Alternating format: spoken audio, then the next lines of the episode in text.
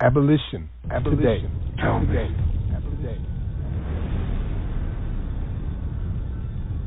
Do you bleed? This is Democracy Now!, democracynow.org. I'm Amy Goodman with Juan Gonzalez as we look now at a new abolition amendment that was reintroduced after President Biden signed legislation this month to create a federal holiday commemorating June 19th as Juneteenth the day in 1865 when enslaved people in Galveston, Texas learned of their freedom more than two years after the Emancipation Proclamation. Some human rights advocates say Juneteenth didn't actually mark the end of slavery in the United States because of a clause in the 13th Amendment that bans the enslavement of people with the exception of involuntary servitude as punishment for being convicted of a crime. Now, Oregon Senator Jeff Merkley and Georgia Congressmember Nikema Williams have reintroduced legislation to amend the 13th Amendment. For more, we're joined by Jorge Renaud, the National Criminal Justice Director for Latino Justice. He was previously incarcerated for over 27 years in Texas, where he picked cotton, chopped trees, and did road work. He's joining us from Austin. And joining us from Washington, D.C., is the sponsor of this amendment uh, to the amendment, Congressmember Williams. Williams. It's great to have you with us for the first time as you replace John Lewis in Congress. We'll talk about voting in a bit, but let's start with this. Um, can you talk about your what's called the abolition amendment? Absolutely, Amy. Thank you for having me. Um, I think we need to look at exactly where we are in our country right now. We're in a period of reckoning with our country's history. Just yesterday on the House floor, we voted to remove statues of people who voluntarily served the Confederacy in this country. We saw what happened on January 6th. We came together as a country and voted in a very bipartisan, since people like to use that word so much, bipartisan fashion to make Juneteenth a federal holiday. But yet we still have our country's founding documents. Our Constitution has an exception for slavery and our the history of this country is marked with racism and white supremacy and oppression and it's up to us to do something about it so eliminating the loophole and the 13th amendment that still allows for slavery if people have been convicted of a crime is one way to continue to moving move forward with addressing the the problems of our past and building for the future i think i hear a lot of people say, but it's not really happening and there's no slavery like really happening in the country, then what's the problem with removing it, Amy? What I know and what I've seen from history is some laws are put on the books and some things are in place just so that they can be used in certain instances for certain people. So I am working with my colleague in the Senate to make sure that we get this done. We've seen that there's some states that have already removed this from, from their state constitutions. Very red states like Nebraska and Utah, they had constitutional amendments and took it to the voters, and the, the voters in their state agreed to that this loophole was unacceptable, and it's time that we do that on the federal level. Sound the trumpet over mountain and sea. Proclaim glad tidings, cause the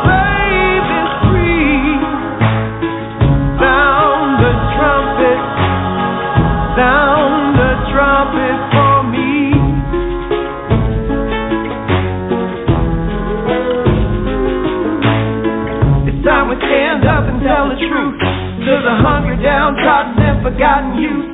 We waited long enough. The cheat is up, it's eating up. Our time ain't long. It's time to do more than just sing songs. I want love, sacrifice, dedication, and relief for refugees without a nation. It wasn't that long ago when my great grand was choked by yokes and Nana lost for hope. But with the help of the underground, she made it safe and sound. Went from lost to found, hear the sound. Sound of the people like thunder.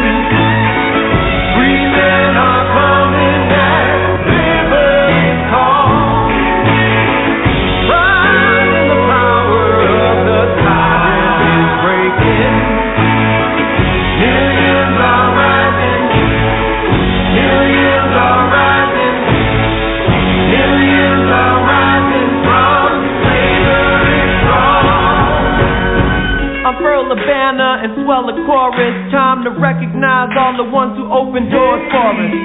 Like Martin and Harriet, waiting for the chariot to carry us home. Working for justice in war zones. We still got work to do. Reparations overdue for catching hell from the prosperous few. Some people say we'll get us in the afterlife, but I'm in love with this life, willing to cut through the strife, singing like my life depends on it. Not the salary, but to be free. If you believe in me, like I believe in you, for the whole and not the few. Sound the trumpet for me, so we can all be free. Sound the trumpet for me, so we can all be free. Sound the trumpet for me, so we can all be free.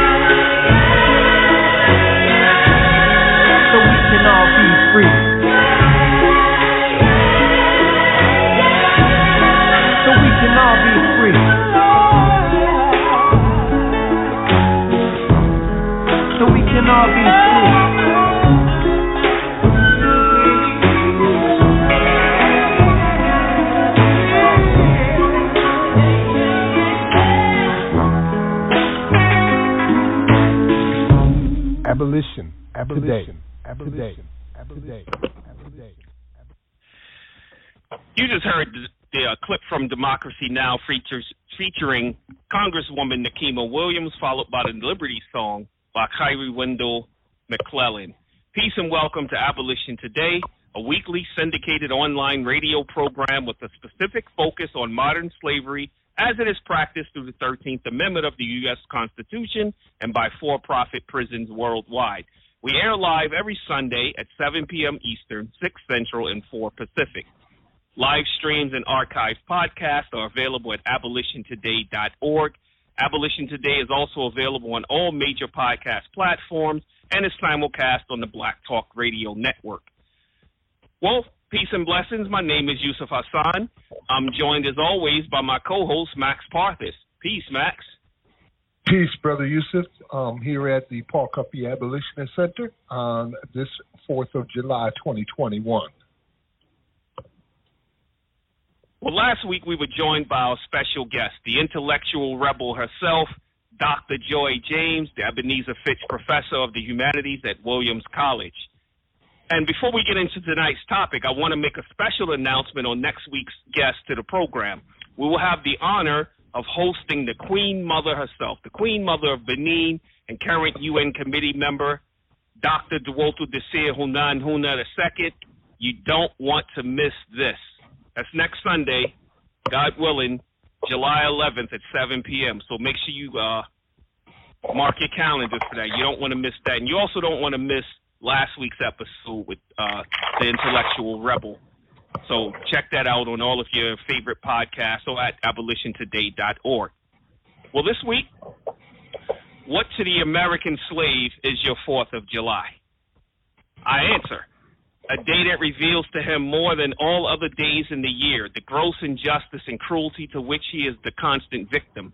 To him, your celebration is a sham, your boasted liberty an unholy license, your national greatness swelling vanity, your sound of rejoicing are empty and heartless, your, de- your denunciation of tyrants' brass-fronted imprudence, your shout of liberty and equality, hollow mockery, your prayers and hymns, your sermons and thanksgivings, with all your religious parade and sol- solemnity, are to him mere bombast, fraud, deception, impiety, and hypocrisy a thin veil to cover up crimes which would disgrace a nation of savages.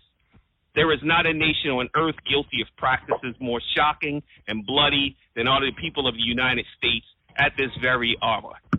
These are the words of wisdom from Frederick Douglass in his famous speech, What to the American Slave is Your Fourth of July? So there you have it. I'm laying the groundwork for what tonight's episode is going to be all about. And of course, we've got powerful, profound music, some spoken word, and bombshell audio clips to share. As always, we'll honor our forebears and bring the voices of the ancestors back to life without bridging the gap segment. So before we jump into all of that, how was your week, Max?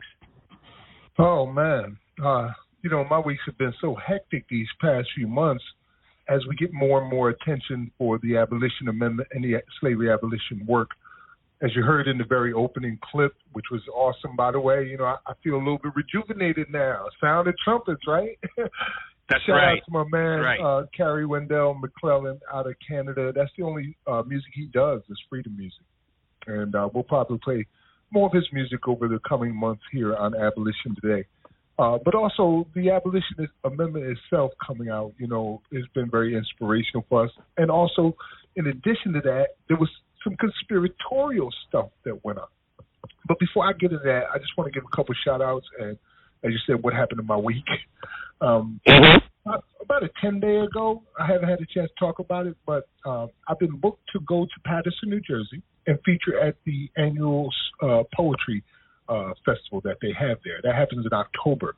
And they're doing a live panel, or, or yeah, a live panel mixed with recorded uh, discussions, film The End of Slavery, The Fight for Amendment C, which is the documentary that came out about uh, how we ended slavery in Utah. So they're going Right. to watch that during the film festival and discuss some of it. But they had me, Dennis, and the producer Loki come on and discuss it and record it in advance. So I did that with Sister Talina out there. Shout out to her. And if you're looking to meet me back home in my hometown, I'll be there That's first right. week of October. Word. And Max then is um, coming also- home. I'm coming home, man. I'm coming home to do some poetry. Me and Travel Boat.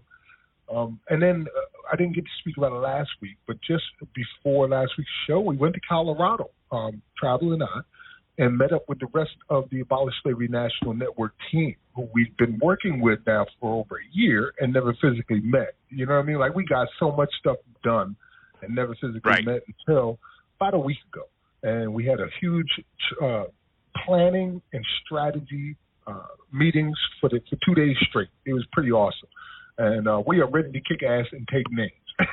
you know what I mean? Like it was Let's pretty do it. awesome to to Let's meet the it. fam out there and to make the strategies. Uh, speaking of kicking ass and taking names, another shout out is to um, Democracy Now, because Democracy Now is one of the first close to mainstream media news outlets that have really grasped onto what we're doing and is telling us people the story.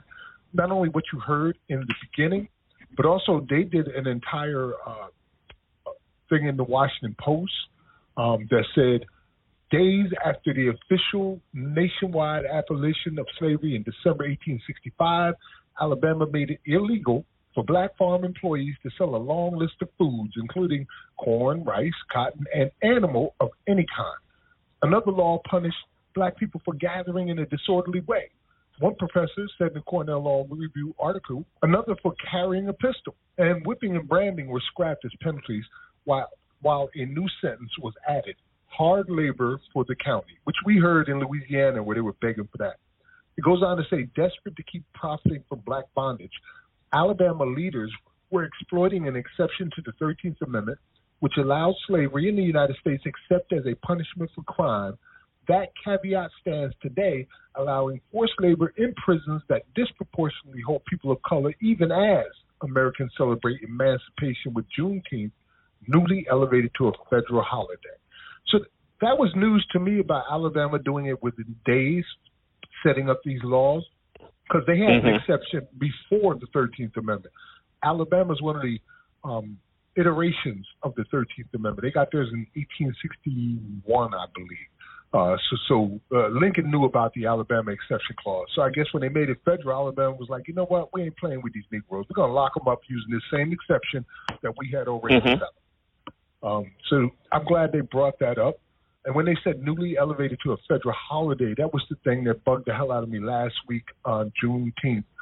We had been planning to uh, announce this, what would be the 28th Amendment, the abolition bill, which would repeal and replace the 13th Amendment's exception clause. clause. We had been announcing that for at least five or five months or so, so right? We Right. even had a pre- previous uh, uh, push with it in December of 2020, December 9th, I believe. So anyway, everybody and their brothers been talking about slavery abolition within their senates and Congress because we've had bills all over the country, as you heard last week, right? All during this week. And then suddenly on Juneteenth, here comes Biden talking about he's going to sign Juneteenth in the law as a holiday. Well, why would you do that? Because Juneteenth celebrates what? The end of slavery. And we just on that Right. very same day introduced a bill that said we're trying to actually end slavery for the first time because it hadn't been ended, neither in law nor in practice. And he knew all about that. His office knew about it because I know because our team has been in contact with uh, Kamala Harris uh, regarding this, and, and the Senate has been talking about it. So I thought that was low down dirty. And to think, why would a Democrat, a Democratic president, try to um, counter our argument on the very same day we announced it? Why would he do that? Uh, yeah, it's it's wicked when you start thinking about who he is and why he would do that. You said a mouthful there, Max, and you and I have outlined Biden's history a lot on this program. But we also know that it's not just Biden, that it's regardless, Democrat or Republican, you know, it's it's funny how Republicans get the blame for a lot of things and Democrats get away with a lot of things because most people don't realize that they're coming from the same source. You know, we outlined that in our episode when we did blame the presidents. We showed how historically from George Washington all the way up until Joe Biden, or at the time it was Donald Trump, we showed the history of how each president carried on the legacy of slavery. So they all tie in. So it's no surprise seeing this uh, superficial act being done, as we've seen superficial acts done in the past. But we know what we're going to do here at Abolition today. We're going to call it, call the people out on it. So I'm glad you brought that up. I'm glad you brought that up. And, you know, I'm looking at, you know, when we start talking about gaslighting, GOP gaslighting, and we have this great clip here with the co-founder of uh, Critical Race Theory, because we know that this is a big issue right now within the school system and you know all across the airwaves. They're talking about uh, critical race theory. So we have this clip of the co-founder of critical race theory breaking down gop gaslighting and that's going to be followed by kimberly crenshaw's track oh i'm a good old rebel Uh, no, So that's let's say not we Kimberly jump into that, Max. That's that's uh, Hoyt Axton does the "Oh, I'm a good old rebel." Kimberly Crenshaw. oh Dr. kimberly is the Kimberly one she she is the co-founder of CRT. So this is straight from the horse's mouth, so to speak. And then, oh, I'm a good old rebel is actually the um, Confederate anthem, and you want to listen close to the words on it. Uh, you, you kind of jumped ahead Oh, wow. a little bit, brother. If, if you don't mind, before we give them that, I want to read one thing real quick. You know, because today Sure. is sure the Fourth of July. You know, and I, I want to point out something, some things that I found. In 1776, Sure. what in 1776, white colonialist America gained its independence from the British. Black Americans mm-hmm. were still enslaved. They would stay that way for another 89 years before the transition from chattel slavery to the full implementation of prison slavery took root. Only a year later, in 1777, mm-hmm. Vermont introduced the first constitutional amendment that created an exception to freedom from slavery, establishing constitutional reasoning that would allow slavery for legal loopholes within the criminal justice system, stating that slavery is abolished unless bound by the person's own consent after arriving to such age or bound by law for the payment of debts, damages, fines, costs, or the like. You see, America has had two founding dates 1776 from Britain and 1865 when the first th- of three Reconstruction Amendments came into being. On both occasions, Mhm. they were quick to make it clear in the supreme laws of the land that freedom for descendants of enslaved Africans was never going to be complete. It would always be conditional. That slavery is abolished except as a punishment Except. for crime. So you can act on that right now. We, we've set up a way where everybody can get involved. So if you're listening to the sound of my voice, what you need to do is go to nexception.com. You can do that right now while you're listening to the program. Go to endtheexception.com and fill out the information there. It would immediately send a letter of support for the abolitionist bill uh, to your senator, uh, federal senator, to your congressperson, as well as your state representatives, all in one click. And you can do that today to help support us. All right, thank you for that moment there, uh, Brother Yusuf. I just want to share that information about how they, they've always known what they're doing here. So let's go ahead and Absolutely. get into the co-founder of CRT breaking down the GOP gaslighting. That's Kim, Dr. Kimberly Crenshaw. And then we're going to hear the Rebel Anthem by Hoyt Axton. You're listening to Abolition Today, abolitiontoday.org. We'll be right back. Abolition, abolition. You know, uh, I used to wonder a lot about how um, during the end of Reconstruction, uh, people of color and people of goodwill understood what was happening. Did they know that African Americans were going to be completely disenfranchised and, and not be able to vote for seven decades? Were they aware that violence was going to take hold in capitals throughout the South, that there were going to be coups? Um, uh, did the media uh, participate in it? Were they uh, believing some of the lies or failing to ask the questions, failing to consider the source? And this moment makes me get a sense of what um, what it must have been like. Lies being told, people believing, and people of goodwill being confused and not knowing what to do or what to make of it. See, what they need is for, for those who are for democracy to just be confused about it and then they win. So the point that we have to be about right now is saying, A, what critical race theory is, but more importantly, this is about all of racial justice. If you marched last year after George yes. Floyd, if you have had a diversity training and suddenly you understand how you can do better in your workforce, then you are on our side on this. And you should not allow yourself to be t- taken to some hysterical uh, set of beliefs about this big bad thing that you've never heard of until the last month. Well, it's not a dog whistle anymore. It's a bullhorn. They have shaken the facade uh, of a dog whistle, but let's understand why it works. It works because scapegoating has always worked to help people cover up their misdeeds and their crimes. Let's not forget, this is the party that has put democracy on life support.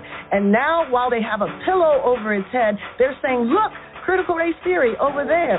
This has been a tactic. It, it, was used by Charles Stuart in Boston, who killed his own family and pointed to a black man, Susan Smith, who pointed to a black man who killed her own daughter. These are people who are killing democracy and they know that they can distract people from that fact by pointing at black people, pointing at racial justice, pointing at ideas that they're uncomfortable with. We need to learn a lesson from that past and not let them not let them get away with it again. It, it's up to us. We determine whether this is going to be effective or not. Oh, I am a good old rebel. Now that's just what I am. And for this Yankee nation, I do not give a damn. I'm glad I fought again, I only wish we'd won. I ain't asked any pardon for anything I've done. I hates the Yankee nation and everything they do. I hates the Declaration of Independence too. I hates the glorious Union, tis dripping with our blood. I hates the striped banner, I fit it all I could. I rode with Robert E. Lee for three years thereabout. Got wounded in four places and started at Point Lookout. I caught the rheumatism a camping in the snow, but I killed a chance of Yankees and I'd like to kill some more. 300,000 Yankees is stiff in southern dust. We got 300,000 before they conquered us. They died of southern fever and southern steel and shot. I wish they were three million instead of what we got. I can't take up my musket and fight 'em now no more. But I ain't gonna love 'em now that is certain sure. And I don't want no pardon for what I was and am. I won't be reconstructed and I do not give a damn. Oh, I'm a good old rebel, now that's just what I am. For this Yankee nation, I do not give a damn. I'm glad I fought a again, er, I only wish we'd won. I ain't asked any pardon for anything I've done. I ain't asked any pardon for anything I've done. Abolition. Abolition. Today. Today.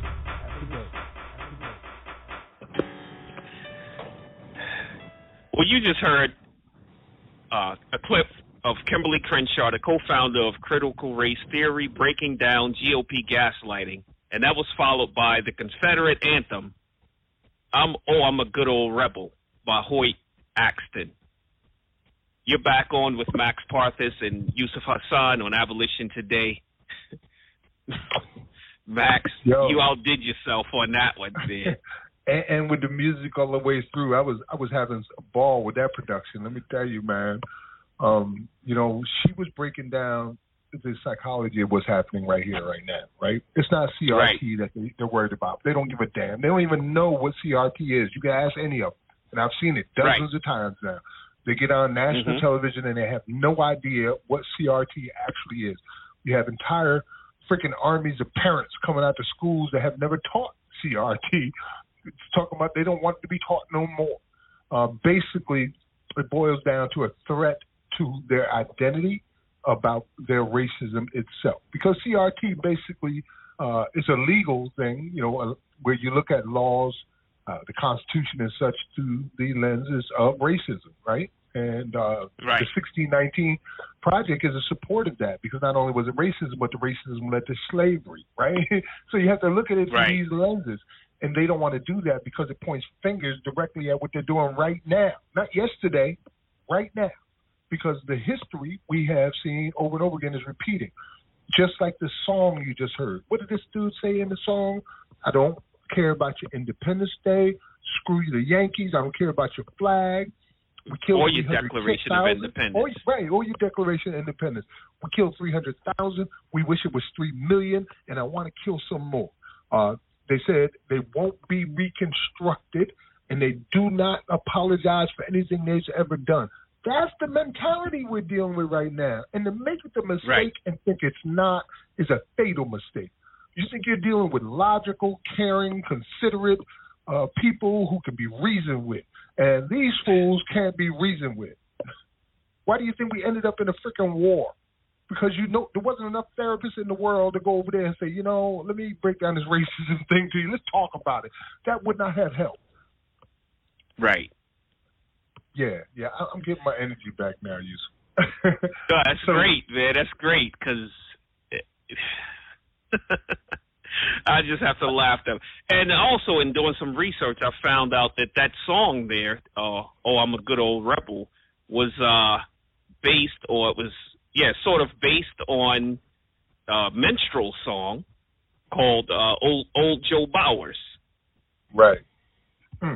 you know, uh, we'll probably debut that song on Abolition Today somewhere in the future. We'll tie it into something, you know, because we hear people like Hoyt Axton every time we turn on the TV. There's a Hoyt Axton there over the airwaves, you know, whether they have a talk show and uh, like a Rush Limbaugh, or we hear uh, someone like uh, what's the guy from Fox, Tucker Carlson. So we hear these type of mentalities all the time.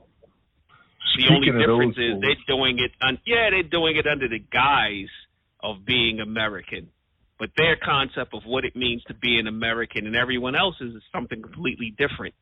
Their America is completely different, and we even played that song from uh, Living Colour last year sometime, where you know in the song they're talking about "Show me the way to your America," you know, because the America that we see is something completely different. Speaking of those fools over there at Fox News, you know, Facebook now is giving people warnings that either you are an extremist or you've been exposed to an extremist. And they want you to report people who you think are extremists. Um, you know, Wow. Fox, Fox News still has a Facebook page.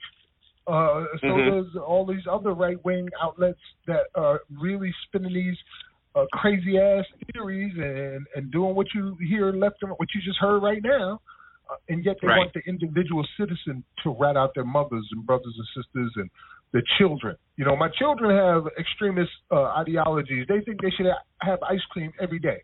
I'm reporting them. you know, what the hell?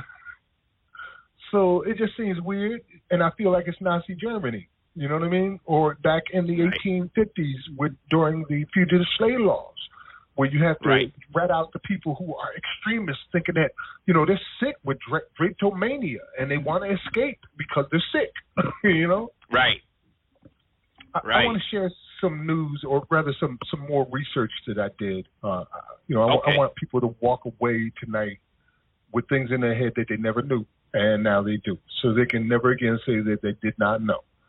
Uh, I was did an interview a couple of weeks ago with this organization, and I explained to them how modern slavery works, past to present, right? And at one point, I got to Lincoln and talked. We got into whether Lincoln was a racist or not.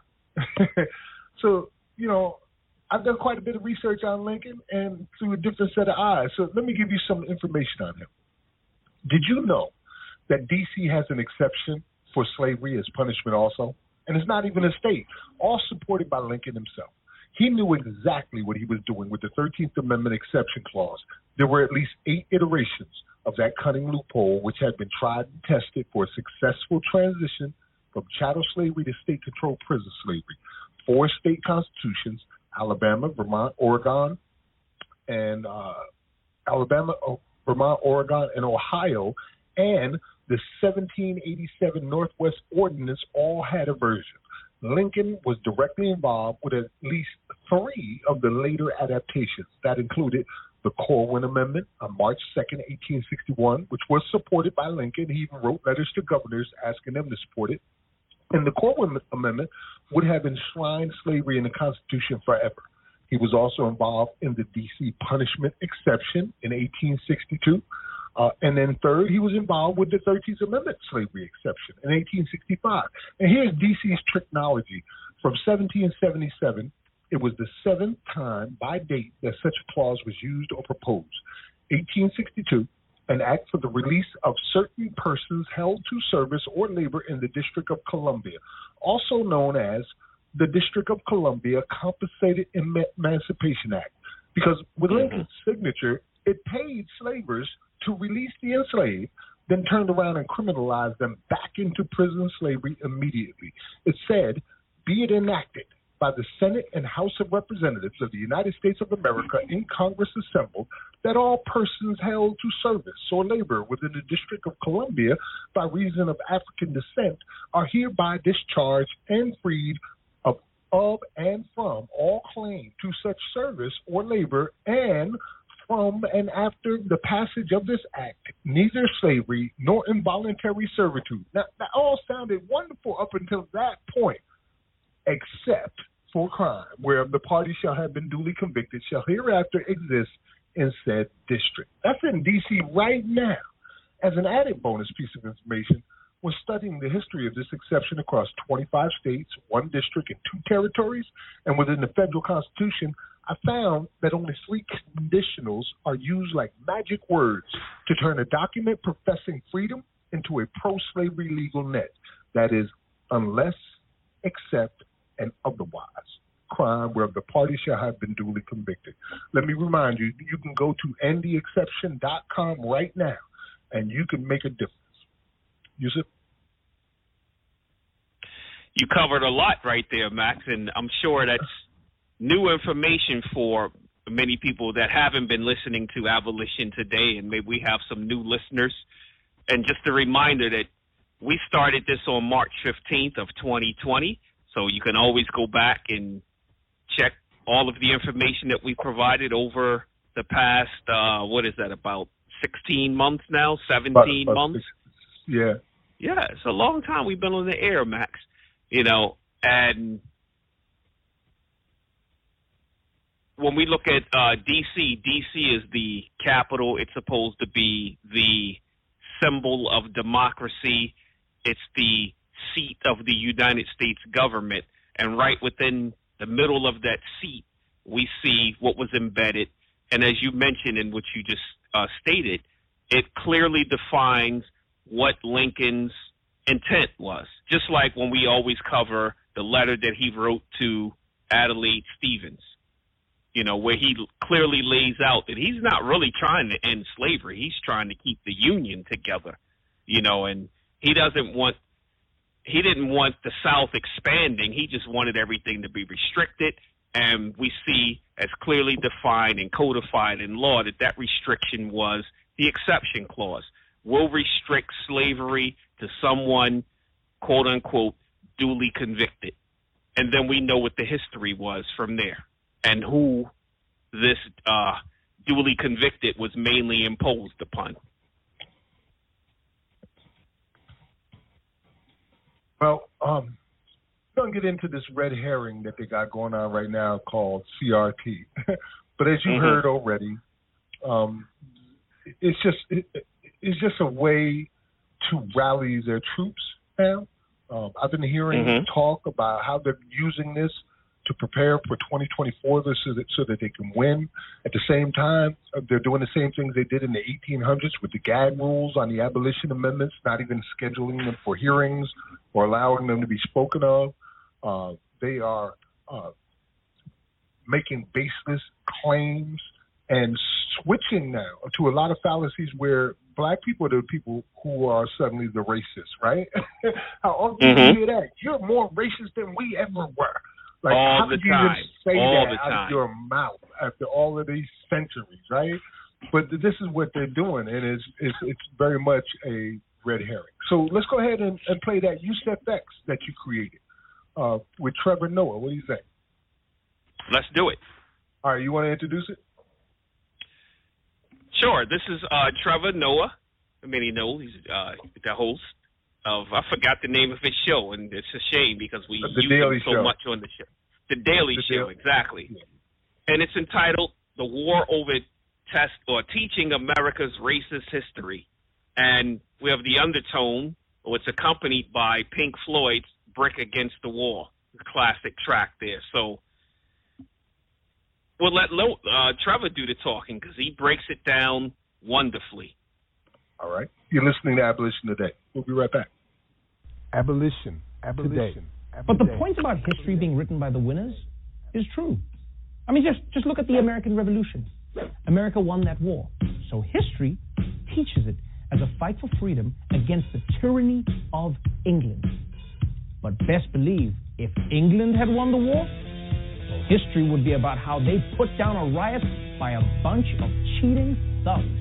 These domestic terrorists threw our tea into Boston Harbor while dressed as Native Americans, which, aside from being criminal, is very problematic. And if history is taught by the winners, nobody in America is winning more than white people, which is why so much of what's in schools has been from their point of view. African American history is not taught adequately. What we learn essentially is a whitewashed history. Studies have found less than 10% of class time is devoted to black history. Only 8% of seniors can identify slavery as a central cause of the Civil War. There is no national standard for what history is taught. Each state sets standards which outlines what students are expected to learn. Seven states do not directly mention slavery, and eight do not mention the civil rights movement. Only two states mention white supremacy. The kids learned that slavery was bad, but we ended it. Some stuff happened, but Martin Luther King and Rosa Parks kind of fixed that. And now look, Barack Obama, we had a black president. Racism is over. We're done. Yeah, it's pretty crazy that most students in America are only taught about a handful of important black Americans. Because can you imagine if it were the other way around? Welcome, everybody, to White History 101. We start off with Thomas Jefferson, where it all began. And then, well, nothing really happened until Tom Hanks. Class dismissed. But yeah, basically, America treats history the way most people treat their browser history. Just delete all the embarrassing stuff and hope no one notices. But the good news is that as society changes, they re examine their pasts and ask themselves should we keep telling ourselves what we wish happened, or should we understand what actually happened? And that's what's happening in American schools right now. Students are asking their school administrators to incorporate anti-racist education into their curriculum. They aim to have books written by a person of color and their life struggles a required part of the curriculum. In North Carolina, a committee of social studies educators proposed that the term systemic racism should be included in the state's curriculum standards. California State Board of Education has created the nation's first statewide model for ethnic studies curriculum at the high school level. Education officials say that kids do need to learn about discrimination and oppression that textbooks often overlook. A lot of times in school, you don't see a big representation of Black history. I see comments all the time saying, I learn more on TikTok than I do from my own school. Yeah, that's how much education is lacking in America. Kids are going to TikTok to learn, which is insane. Social media isn't supposed to be a school. It's supposed to be where you post stuff that gets you suspended from school. And I'm not saying you can't learn about history on TikTok. Please don't get me wrong. I'm just saying you got to be careful not to mix up history with everything else happening on TikTok. Re-examining your history is not easy to do, especially if it requires some self-criticism. You know, in many ways, writing history is like a breakup. Each person wants to tell the story about how they were the one who was right and the other person was an asshole. You know, it feels better to say, she wasn't nice to my family, as opposed to, she found out about my secret second wife. And in the same way as American schools are starting to change what they teach about America's history with racism, it's causing a strong reaction from people who aren't comfortable with what their kids are learning. There's growing backlash tonight against what critics call the indoctrination of public school students in an anti white curriculum. It has to do with the teaching of what is called critical race theory. Critical race theory teaches people and our children to judge one another not based on the content of their character, but solely on the color of their skin. It would have our children growing up hating this country and hating one another. It teaches more or less that America is inherently racist, stating more or less that, that if you're born white, you are necessarily racist. Essentially, every white person should apologize for being white and what happened 200 plus years ago. We are tired of the continual drumbeat of our educational system as used to program of our kids, to program our kids into thinking that America is a country of hate and division. Just because I do not want critical race theory taught to my children in school does not mean that I'm a racist, damn it. Bravo. Tearing up is like a white woman's go-to move for getting out of any sticky situation. Well, if it got me out of a speeding ticket, let's see if it works on a historical reckoning. Look, I get why these parents are upset. I mean, they don't want their children learning that white people are inherently racist. But that's not necessarily what teaching about racism does. For example, a big reason why American neighborhoods are segregated today is because historically, the government made it almost impossible for black people who tried to move into white neighborhoods. It was called redlining, and it was a societal structure that still has racist effects even if no white people in those neighborhoods now are personally bigots. The point is that you can look at your history critically without believing that you are personally to blame for it. But you see, what's happening right now is that in America, some people don't understand that, and their hysteria is spilling into actual laws. Several states, including Florida, Idaho, and Iowa, have worked to ban the 1619 Project and critical race theory from their core education plans. Arkansas became the latest state where state agencies are barred from teaching any concept that the United States is an inherently racist nation. In Louisiana, a Republican lawmaker is now under fire for comments he made on the House floor when proposing the theory's elimination from academic curriculum. If you're having a discussion on whatever the case may be on slavery, then you can talk about everything dealing with slavery the good, the bad, the ugly, the there's, whole. there's no good to slavery, though. Well, then wh- whatever whatever the case may be, you're right. You're right. That- I, I didn't mean to imply that. Wow, guys, wow. It's almost like this guy wasn't properly taught about America's history with racism. Huh. Although, I am glad that he recognized how wrong he was. But part of me does wish that he had just kept on digging in. Oh, really? You think that no good came from slavery? What, I'm the only one who likes the blues? None of you like the blues? Who's the real racist now? Hmm? Still me? I guess it is still me. And you know what's really weird about this whole thing? Is how the same people who freak out about cancel culture now want to use the power of the government to stop bad ideas from getting into schools. Now, look, don't get me wrong. I'm not saying that systemic racism is behind all of America's problems. In my opinion, I think a lot more laws are written to protect the upper class from the lower classes. I mean, that's why a lot of laws that screw over black people also screw over poor white people. Like a lot of counties in America pull poor people over and ticket them for random things, like tail lights or whatever they want to, just to meet their quotas. But what they won't do is do that kind of thing on Wall Street. Right? They don't pull people over who have access to lawyers or access to power. No one's frisking down the guys from Wall Street to check if they have cocaine. They want to go after poor people. And it just so happens that the easiest way to find poor people in America is to look at the color of their skin. Because if they're black, the chances are higher that they're poor. Or look at how it's illegal to jump turnstiles in New York. I mean, that's targeted towards poor people, but it affects black people more because white men can't jump. But look, that's just me. The bigger issue that is being brought up with this controversy is what is the point of teaching history? Like, what is the actual point? Is it to make kids feel good that they live in a perfect country with no problems? Or is it to give them an unsparing assessment of how society got where it is so that they have the tools to change it in a better direction? And I say it should be the latter. Because otherwise, as a wise person once said, those who cannot remember the past are doomed to repeat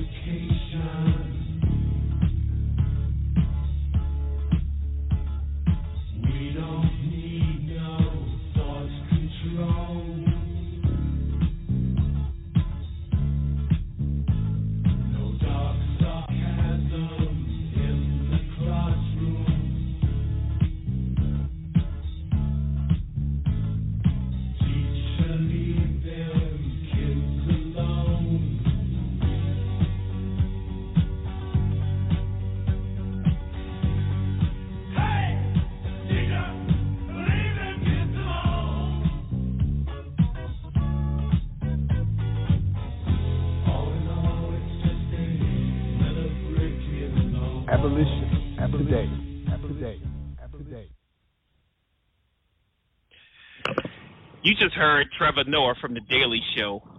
And his subject was War Over Teaching America's Racist History, accompanied by Pink Floyd, Brick in the Wall. So, what do you think, Max? It was a long clip, but he covered a lot within that clip. Um, yeah, he definitely covered a lot. Uh, as a matter of fact, uh, I got a beef with him a little bit, and also uh, I want to counter one thing that he said. Uh, at the end, he, you know, he used that old saying that those who do not study history are doomed to repeat it. Well, that's the easy Mhm. part, repeating it, because you be so ignorant you don't even know you're repeating it. Uh, the Right. painful part is those who do study history are doomed to report it. Because we're here telling you this is the same thing they was doing in the 1800s to us. like Right. the same tactics, the same people for the same reasons. And in 150 years, we'll have historians talking about, well, it wasn't really about slavery back in 2021. It was more about states' rights. you know? Right. We're Same argument. all over again. Same damn argument. Want to get I rid want of big that. government. Right, right. And we're getting closer and closer to, uh, you know, open warfare at this point. There's all kinds of threats coming out from the right wing about what they're going to do. And as you can see, they're trying to prosecute a lot of the people in, in who are in leadership positions. Trump's whole organization is being indicted, right? so, Right. yeah, it, it, it's all history that we're reporting to you over and over again, and it's painful to watch y'all do it without realizing that you're being controlled by the same damn mechanisms. Um, shout out to my man Scotty Reed, uh, also in uh, Gaston County in the Gaston Gazette. Uh, he published an article where he was out there doing passing out literature about the 13th Amendment and talking about critical race theory.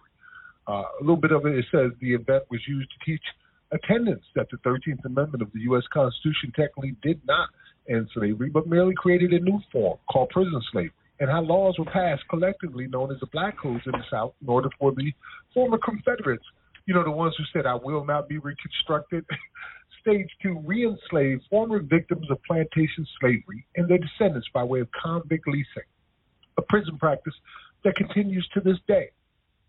Currently, there is a congressional resolution to remove the slavery loophole in the 13th Amendment called the Abolition Amendment. Um, yeah, shout out to Scotty Reed for that, for sure, because that convict leasing, as he knows, is like the missing link. You never hear anybody mention it, and it's what happened immediately after uh, chattel slavery was transformed into prison slavery. Yeah, big shout out to Scotty. Scotty's for those who are unfamiliar with him, as I think you should be by now. But Scotty Reed is the host of the Black Talk Radio Network. and former co-host with Max on New Abolitionist Radio. So yeah, big shout out to you, Scotty. Right, Uh, we're streaming live on his network right now. As a matter of fact, Absolutely. There, there was one thing that they said in there, like you're literally in a in a free newspaper admitting to crimes against humanity and not calling for accountability. She said currently there is a congressional no, well before that, uh convict leasing practice that continues to this day. Convict leasing practice that continues to this day. That was allegedly abolished. So if you're using convict leasing, then it's been abolished already. It's already illegal. And you're saying Right. it out loud, but not asking for accountability. All right, listen, we got a caller in, uh, so let's go ahead and see who it is real quick. Yeah, I, I, that may be Alonzo. I hope All it right. Uh, 8373, you are live on Abolition Today with Max and Yusuf. Yeah, bro, this is uh, Alonzo or whatnot. I know every time I get an opportunity uh, to call in or whatnot. First, let me let everybody know where I'm from uh, or whatnot. Uh, Alonzo at uh, Angola uh, State Penitentiary, uh, Louisiana State Penitentiary, Angola, which is a former, I hate saying the word formal because it still is a slave plantation as we know it, and which stands for the last slave plantation in the United States. And uh, it's very interesting for me to call today which we know is uh uh Happy Fourth of July. yeah, because we know uh we know we know for the same thing that they uh they uh seek their independence from British. That's the same thing they did to the Native Americans and the in the, in the Africans uh, and every other uh non-whites uh that that they have came in contact with to exploit them through capitalization. But uh, I'm calling in today specifically as it relates to the 10-2, which Louisiana still is under Jim Crow law. Think of that. Think of that. Think of you're living in the United States of America, the land of the free, and you still have a state, and you can Google this. Google Jim Crow law. And if Google is going to tell you Jim Crow law is unconstitutional, Black Law Dictionary, that meaning the laws that judges have to go by. So it defines as unconstitutional. So why do we have the United States Supreme Court declare Louisiana non-unanimous jury scheme unconstitutional, but yet you still have uh, brothers in here still incarcerated. They're still living monuments to Jim Crow, living monuments. Uh, so uh, yeah, I just wanted to say that I appreciate the opportunity to be calling in today, and uh, we have another brother in Angola or not. He has some poetry that he's going to share with y'all, and uh, we let him in. We got time for that. It's not going to be that long, Oh. man. Yeah, but I got I got to ask you a question before you pass the phone over, okay? Um, first of all, I want to reiterate what you just said. Brother is calling in right now from Angola Prison Plantation, which was a former slave plantation, and he has been uh, incarcerated under the 13th Amendment, turning him into state property. Uh, what is the meaning of July 4th for the currently enslaved? That is my question for you, Brother Alonzo. Oh man, what's the meaning? yeah, the meaning the meaning of it is just uh it's, it's, just crime against humanity. That's that's the meaning. That's what celebrating Fourth of July is a form of uh and I would say education. If you're educated and you know what you're doing, is a, it's a form of celebrating a massacre, a genocide. Thank you, man.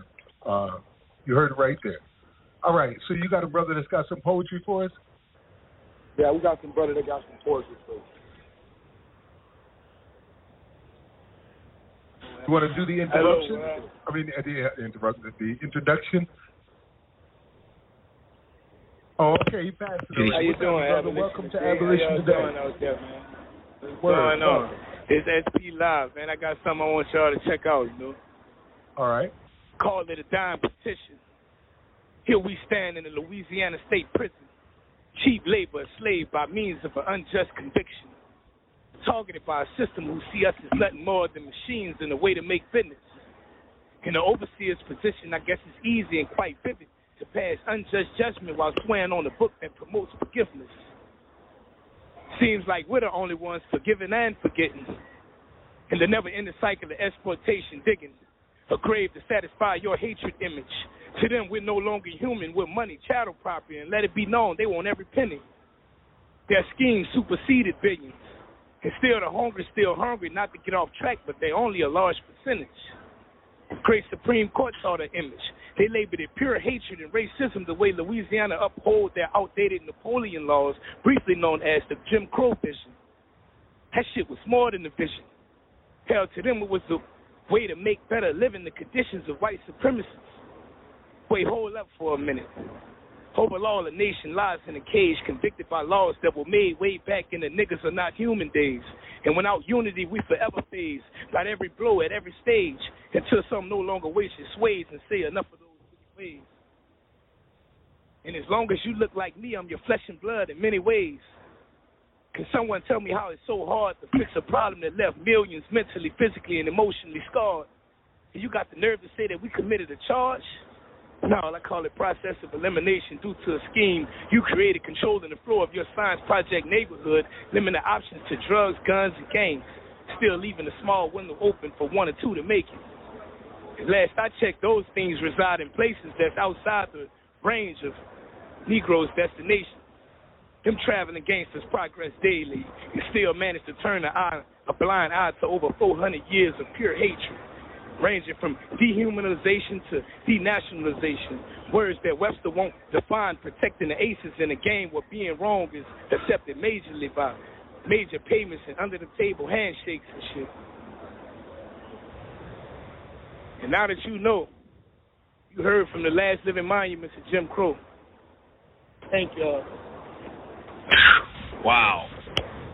Oh. Ashe, brother. Ashe. Peace, poet. Peace, peace, peace, poet. Peace Hold on a minute. Let oh, yo. I, I, I got something I want to play here real quick for you. We're gonna tear your kingdom down. yeah, See, that's what we're gonna do. We're gonna tear your kingdom yes, down. Indeed. Yep. Uh, the, I believe in the power of spoken word as a spoken word artist myself, uh, and that right. it teaches, it uplifts, it can change everything. You know what I mean? Right. Who knows who just heard you? Uh, and uh, our right. prayers go out to y'all brothers out there that are trying to make it every single day. Um, you know, right. especially under this 10-2 thing. Uh, for those aren't aware of it, it's Ramos versus Louisiana. Uh, that they determined that being convicted for life sentences under 10 or 2 juries or 11 and 1 juries, which they used to create all white juries, but looked like they didn't, uh, was unconstitutional. It was a Jim Crow relic, and it was specifically in order to incarcerate black people in Louisiana. Well, that was overturned, but what didn't happen is none of that became retroactive. So over 1,500 people's lives have been thrown away now, saying that you have no hope of ever getting out after being railroaded into this through this Jim Crow system. Um, so it has yet they haven't been able to over, overturn it. And brothers like y'all out there right now are looking for hope. Right. One of the things that we're doing, uh, Max or whatnot, because you know I'm a solution-oriented brother or whatnot. So uh, one of the things that we're doing, one of the things that we're doing, we are actually petitioning the UN as well as the Civil Rights Division, and we're petitioning them, asking them to intervene, in which the Civil Rights Division represents all United States citizens. That's the purpose of the Justice Department like you said, whatnot, uh, they have jurisdiction, uh, and they really got case law that they can reopen and they can uh, give us relief. And uh, the closest thing that's happening right now, we got uh, Jason Williams, uh, head DA in Orleans Parish, the third black DA, and he's uh, granting retroactivity to every last 10-2 that they have in Orleans Parish. But the problem we have that uh, when we say uh, rude areas or these uh, uh, Klux uh, areas, stronghold areas or whatnot, they are not giving relief to those brothers that's going through the courthouse. So, uh, like I say, I'm personally uh, fortunate, but we still have other brothers that they're not giving the retroactivity uh, law uh, applied to. And one of the reasons why is because the Sheriff Association, the District Attorney Association, all of these associations are Ku Klux Klan that they're covered in under the color of law, and that's what 10 is based on the color of law. And uh, just think of it that you have a state that has a law specifically designed to discriminate against you, to discriminate against blacks. You're we're living. absolutely right, brother, because the United States Supreme Court, in its uh, decision in the uh, in the Ramos decision, they admitted it. They said the law was enacted to nullify juries, nullify any African Americans on the jury. So we say 10-2, we say 11-1, but any majority, it could have been seven to five, Right. and they would have just taken right, the seven. Right, right. And, and what makes Louisiana even more uh, different because Oregon was the only other state that was doing a similar practice. But Louisiana was was doing no other state was actually doing. In Oregon, you have like if you're facing a natural life sentence with a death sentence, it took all 12 people to actually find you guilty. Uh, Right. Louisiana, it applies all across the board. And uh, so, and uh, like you say, the same uh, racial, uh, uh, well, I say the same Ku Klux Klan uh, doctrine was carried on in uh, in Oregon that led to uh, the Ku Klux Klan uh, passing the 10-2 jury scheme in Oregon. So, uh, like I say, it ain't up for debate anymore. Like you couldn't even get a Ku Klux Klan to debate you the racial uh, intent of the statute. And uh, like I say, one thing, uh, civil rights, that's what I more prefer, civil and human rights, first and foremost human rights. And uh, and I think criminally or whatnot, uh, these remedies, they do not have any remedies in place for these sorts of violations because you have to understand, this law been on a book since 1898. Think of that. So that means you had a state law on the book, whether it was 9 to 3, uh, 10 to 2. This law, this Jim Crow law, no different. This is the last stand of Jim Crow. We're living in Jim Crow like we always hollering, we have changed, we're free. Or when, like, what do we define as free as a nation? Like, what is our definition of free? And like you said, you have all type of brothers that get caught up in this. You have white brothers that get Latino brothers, poor brothers that get caught up in this same system. So this is something that just doesn't affect black people. This is something that's a threat to our democracy. And that's one of the reasons that it even got to the United States Supreme Court. Because you had other district attorneys, state legislators saying, damn, if Louisiana could do this, why the hell we can't do it? So you had other states that was putting uh, laws That's in right. place attempting to do the same thing. And that's when it, that's when the United States Supreme Court uh, decided to actually take the case. But had it been Louisiana and Oregon, we may not even be having this conversation right now. And uh, that's the problem with the wheels of justice. And uh, so I think, uh, like about five, six days ago, the UN just issued a report, and uh, it's a landmark report. And uh, we have other nations and stuff are stepping in. Or when not, when uh, our president went to uh, the Geneva Convention a, a few weeks ago, the media, mainstream media, may have portrayed that that it was a Putin and uh, Russia, United States thing about how we're chastising them. But they fail to realize on how the United States should be chastised and should be held accountable for discriminating against his own United States citizens as black. Word. Uh, brother, we got to get on to our next segment. Uh, I appreciate you calling in, as always. Um, and we got you back over here at Abolition Today. Uh, what was the brother's name? We did the poetry so we can attribute it properly. But you, you can call the brother TC. Say it again. I think he said SP was his name. SP. All right. Yeah. Yeah, yeah, indeed, All right, man. yeah. Thank you, brother, for that. And uh, I'll be ho- talking to you through the, throughout the week, I'm sure, right? All right, and whatnot. We definitely will. I said, just uh, before I go and whatnot, uh, uh, uh, Hassan, if you have any free time and whatnot, uh, I would like to uh, talk to you to cover a few things. If you, if, if, if you Give, have any- give me a call tomorrow. I'm I'm free all day tomorrow, brother. Give me a call. All right, all right. I said we'll let you go in solidarity or whatnot. And, uh, Solidarity. I appreciate your listening orders and whatnot. And we moving. We might be moving slow, but we moving, and I appreciate that. Amen to that. Peace, Alonzo. All right, solidarity. y'all.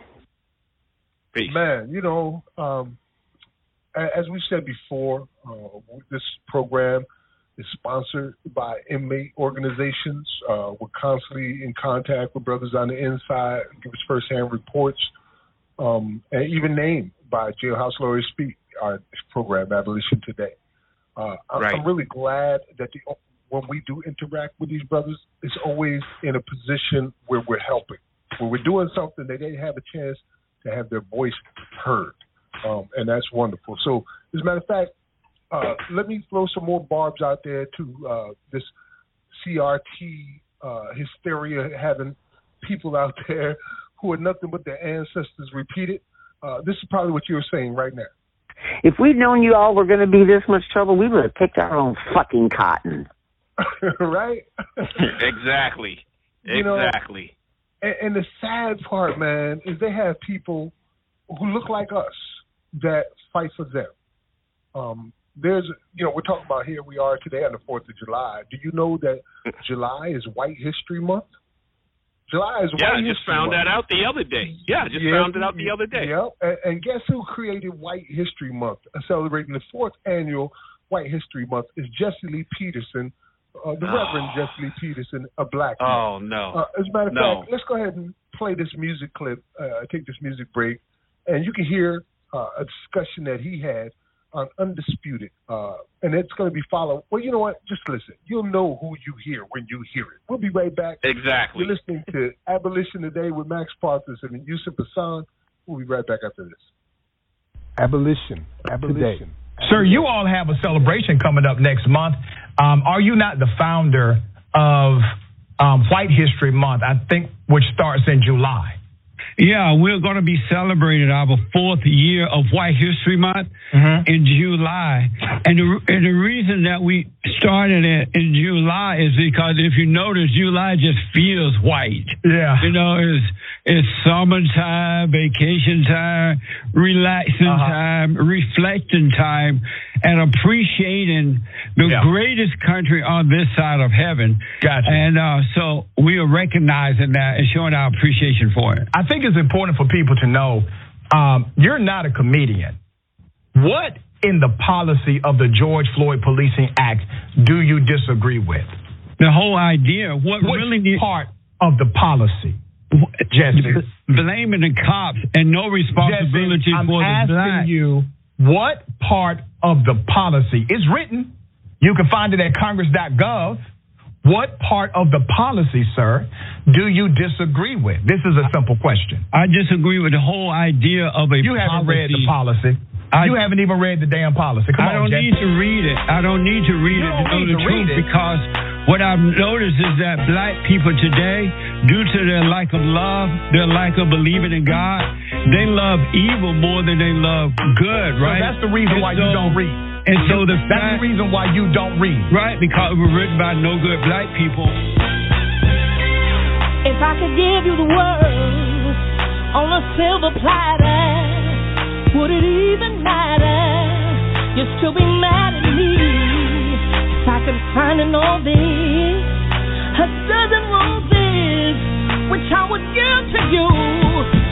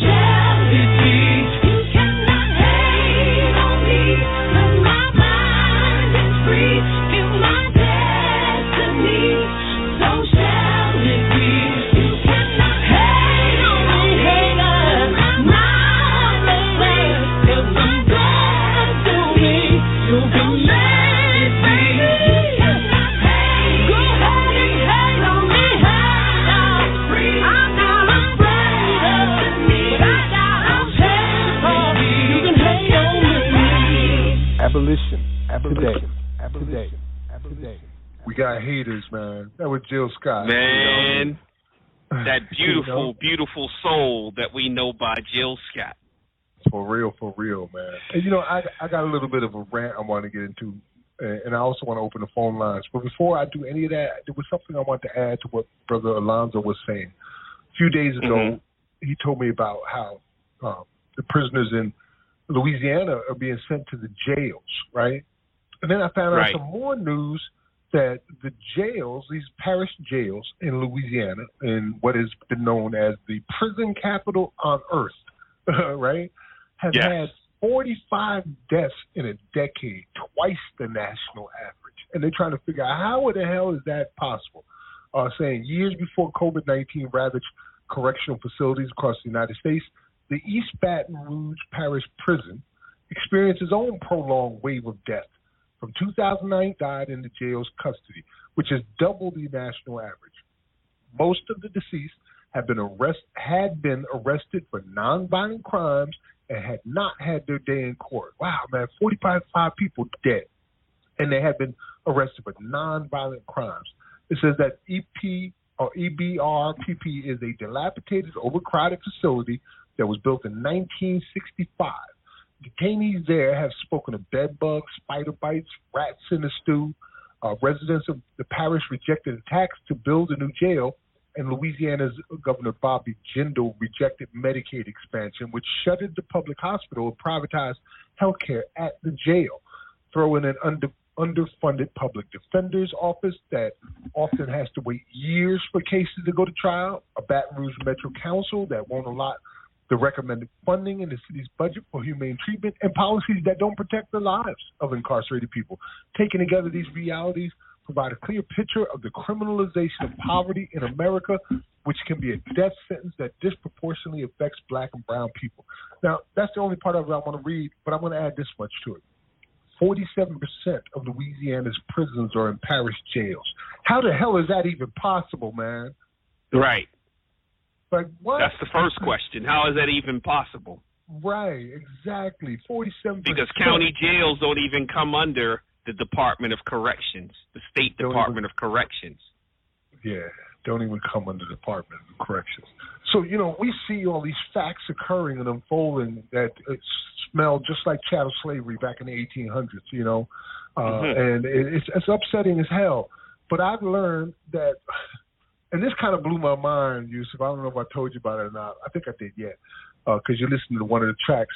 But I, you know, I'm digging through the crates looking for music, and I realized there's a whole genre of rap music set up for Mhm. black conservatives and their white allies. I didn't even know it, man. Let me tell you, some of the music is fire. Like the the lyrics is fire. Right. The beats of fire. It's like about six or seven people who are really prominent, and they get millions and millions of views on their music. But they use every trope and stereotype in the book for black on black crime. Don't do the crime if you can't do the time. Uh, everybody's on welfare. Everybody's a drug dealer out selling drugs. I mean, everything that comes out of their mouth would come straight out of a Klansman's mouth, you know, and they are co- completely convinced that this is true, and millions of people are listening to uh, their music. And that's where Jesse Lee Peterson falls in, because there's a whole Right. genre of these people out there uh, that are led by black people. Like the theme Right. song for the January 6th uh, invasion, the, the insurrection, was a song by two black men. And it got banned from the billboards after January 6th. Like, what?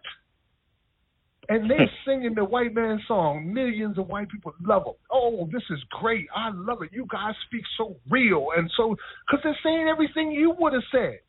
You know? Exactly. you believe these tropes, and like like the one about don't do the crime if you can't do the time. Come on, people. When you say that, do you know what you're really saying? You're saying America would never enslave anybody. Never had, never would. They would never wrongfully incarcerate somebody. They would never wrongfully arrest somebody. They would never use their jails and prisons for political prisoners or as weapons against the community. They would never do any of this. That's what you're saying. You say don't do the crime and you won't do the time. Like people are just That's getting exactly snatched off the saying. streets. and, and you're declaring their innocence when you say dumb shit like that. Um, and black on black crime. I mean, come on. If it's a black community, who you think's going to be victims of the crime? Who are the victims of a crime in a white community, in a Hispanic community, in, in a Chinese Right. community? Right? Who- Is it? Do you talk about Chinese on Chinese crime? Do you talk about white on white crime? And these singers act so butthurt, bro, especially the white guys who are rapping. And, and mind you, as I said, this is some hotness. You know what I mean? It's good lyrics, Right. good music. You could really thump to this thing. No, Um, I, but I to the one song and the guy singing on the song. I mean, these guys had great voices and everything. Yeah, and I like this was not like some cheesy stuff. This was professionally done. professionally done, yeah.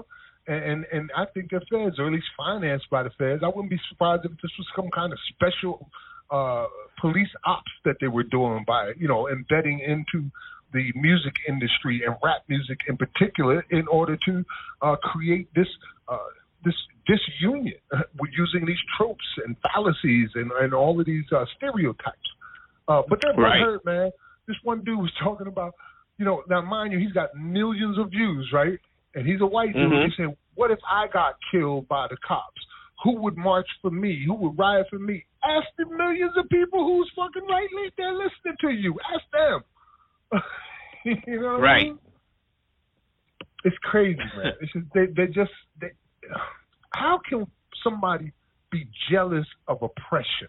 How is that even possible? Because you're getting because the attention is being put on people who are oppressed under genocide and slavery, and you're hurt about that. I, I, I don't understand it. Yeah. So yeah, man. You can see where I'm at. I see we got a hand up. Now So that's let's go ahead and good. Listen, uh, I'm I'm just gonna sit and let you vet, man. You need to get this out. yeah, I, I needed to. I needed to. It's a shame on the waste of skills. But let's go ahead and bring in uh, 8125. You are on with Yusuf and Max here on Abolition Today. 8125. Okay. Uh, happy. Yeah, can you hear me? Yes. Yes. Uh, state your name, question, Okay. or comment. Yeah, my name is Joe. Happy Independence Day to you guys. I came across your uh, your description page, and I thought maybe you're going to be talking about profits, uh, the prison for profits, and how they induce and actually motivate the judicial system in order to mm, convict people who um, shouldn't be convicted. So is that um, the thrust of your show? Yes, that's a big part of it. Um, you know, we're talking about the 13th Amendment primarily, which allows for this to happen, where you can be bought and sold on the open market in the form of prison stocks and jail bonds. So these for-profit prisons certainly are a player, and we even reported recently that because of the um, the amount of divestment campaigns that we've been involved in and have support through uh, students and other organizations, we've seen about $15 billion be taken away from for-profit private prisons in the past five years. And right now, the Geo Group is at a 48% chance of going bankrupt. And you know, they were one of the largest for-profit private corporations on earth. And now they have a half a chance of going bankrupt uh, because of the losses. Nobody will even do business with them here in the United States anymore. The major banks turn their backs on all of these for-profit private prisons.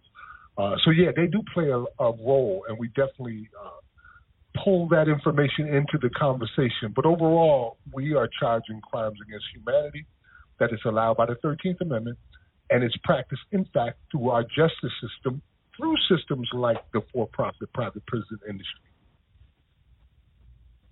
Okay. Now I've also and Joe, read uh, stats that. oh, I'm um, sorry. Yeah. No, sir. You have the floor. Oh, okay. Um, I've also read the stats that um, more blacks get convicted than whites as a result of um, of prejudice. Um, I have a question which occurred to me as I was reading a page.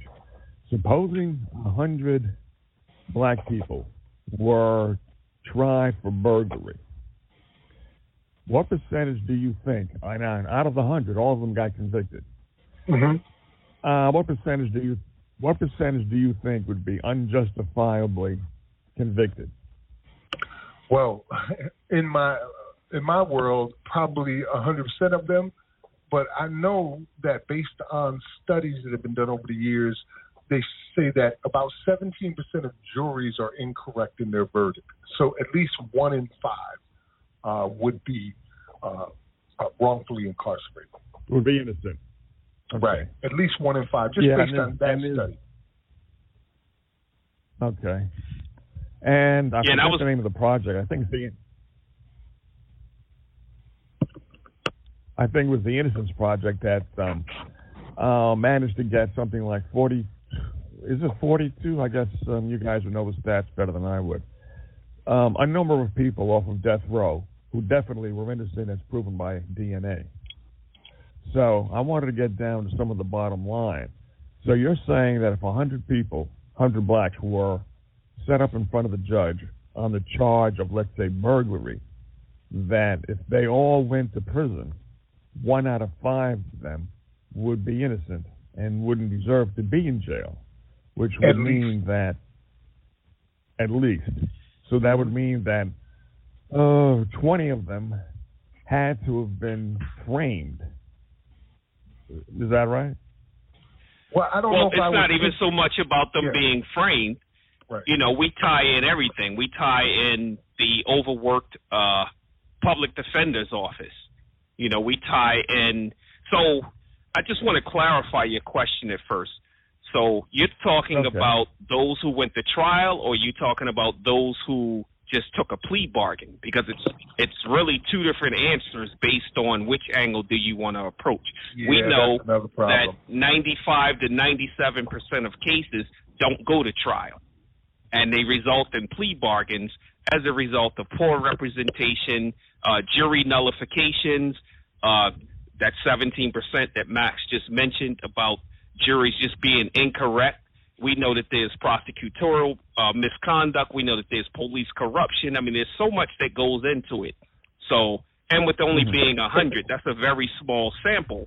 I would think that if you're only dealing with a hundred, I would say that probably about ninety of them are That's what I going to be at the beginning, innocent of the all charges. I said it'd probably be all of them, you know, because Yeah, because Yeah, it's, it's other yeah. factors that Said all play of in. So I'll give you an example. There's a person that I know who's uh, from Hackensack, New Jersey.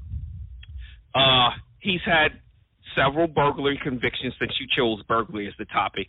He's had several burglary convictions in his past. 20, 30 years ago, the guy is clean, but do you know that they still use him as the usual suspect for burglaries now? And the guy's been clean for years. You know, so it's a Right. stigma that's always going to be on him that they still go check on him. He has to prove where he was at the time that the burglary has occurred. And he's been arrested a few times based on that, just because he wasn't able to Hmm. prove where he was at the time. Where So- he was, yeah. So there are people that are going to be arrested like that, where we're not talking about they got caught with the merchandise. We're not talking about they got caught with burglary tools or at the scene. There's nothing linking them to the crime. So that's why I think if we're only dealing with a sample size of 100, it's going to be much higher, probably 90 to 95 of them who may even be innocent. All right. Okay, Well- but you're, I think you're taking into consideration plea deals. I wasn't even thinking of that. I'm talking about um, guys, women, uh, guys mainly, who are in front of the judge, did not take any plea, and um, you know said, "I am, uh, I'm pleading not guilty, Your Honor," and then go through the trial. Right. And to be honest with you, Um, burglary burglary trials usually don't happen. Even for the state, the Okay, state doesn't. They don't want it because it's it's a waste of resources. You know, when it comes to when it comes to burglary charges, so that's why you have many uh, public defenders and many private attorneys who don't even want to go to trial for it. You know that that's why there's always the push to take the plea bargain of some type of probation or you know if they're if they're incarcerated pre, you know pre-trial they're a pre-trial detainee. A lot of times by the time their mm. case even gets to trial they're being offered time served. Now that changes things because you've been in jail for 8 months. You know now they're offering you you can go home today or you can go to trial facing 5 to 10 years. Most people are going to say I just rather go home. They don't want to roll the Right. dice and have to waste five to ten years of their life. So there's so many factors that play into that that it's kind of difficult to give just a straightforward answer on that. It's just too many factors, Okay. and that's that tangled web that they weave. Yeah. If you well, if are, there, you are there any articles? Of, are there You any know, I was gonna- or I was- um, Sure, I was going to websites? mention that. I was going to mention it sounds like you're a new listener, and thank you, and thank you to whomever turned you on to us or directed you to listening to us. We've been on the air since March of 2015. We're on all major podcast platforms like Spotify and uh, Apple Podcasts and everything. You can go back. We've basically given a master class on this. We've covered every topic uh, when it talks about those who exploit the prison labor, the companies that are involved, how the courts work, how the prosecutor's office work, you know. So it's so many, but I would definitely refer to you, refer you back to the early episodes because that's where we were laying the foundation. And we mentioned a lot of articles and books. There's so many things that trace this history where it all goes back to the 13th Amendment, the exception clause. So, you know, that's what I have to say on that, Max.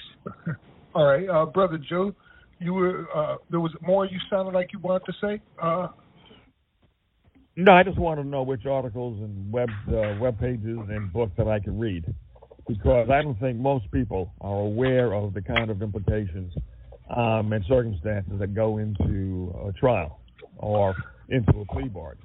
So I would like to know for myself. Awesome. Um, we'll try to put something on our page. Um, if you're listening, make sure you follow us on Facebook at Abolition Today. Everything we talked about today, you'll see on that page. Um, and we'll get that information for you and put it up on our website. All right?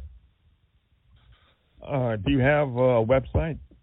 Um, yes, you, as I said, you can go to our social media page, Abolition Today, on Facebook. And uh, for now, that's what we're using. Our website is in development.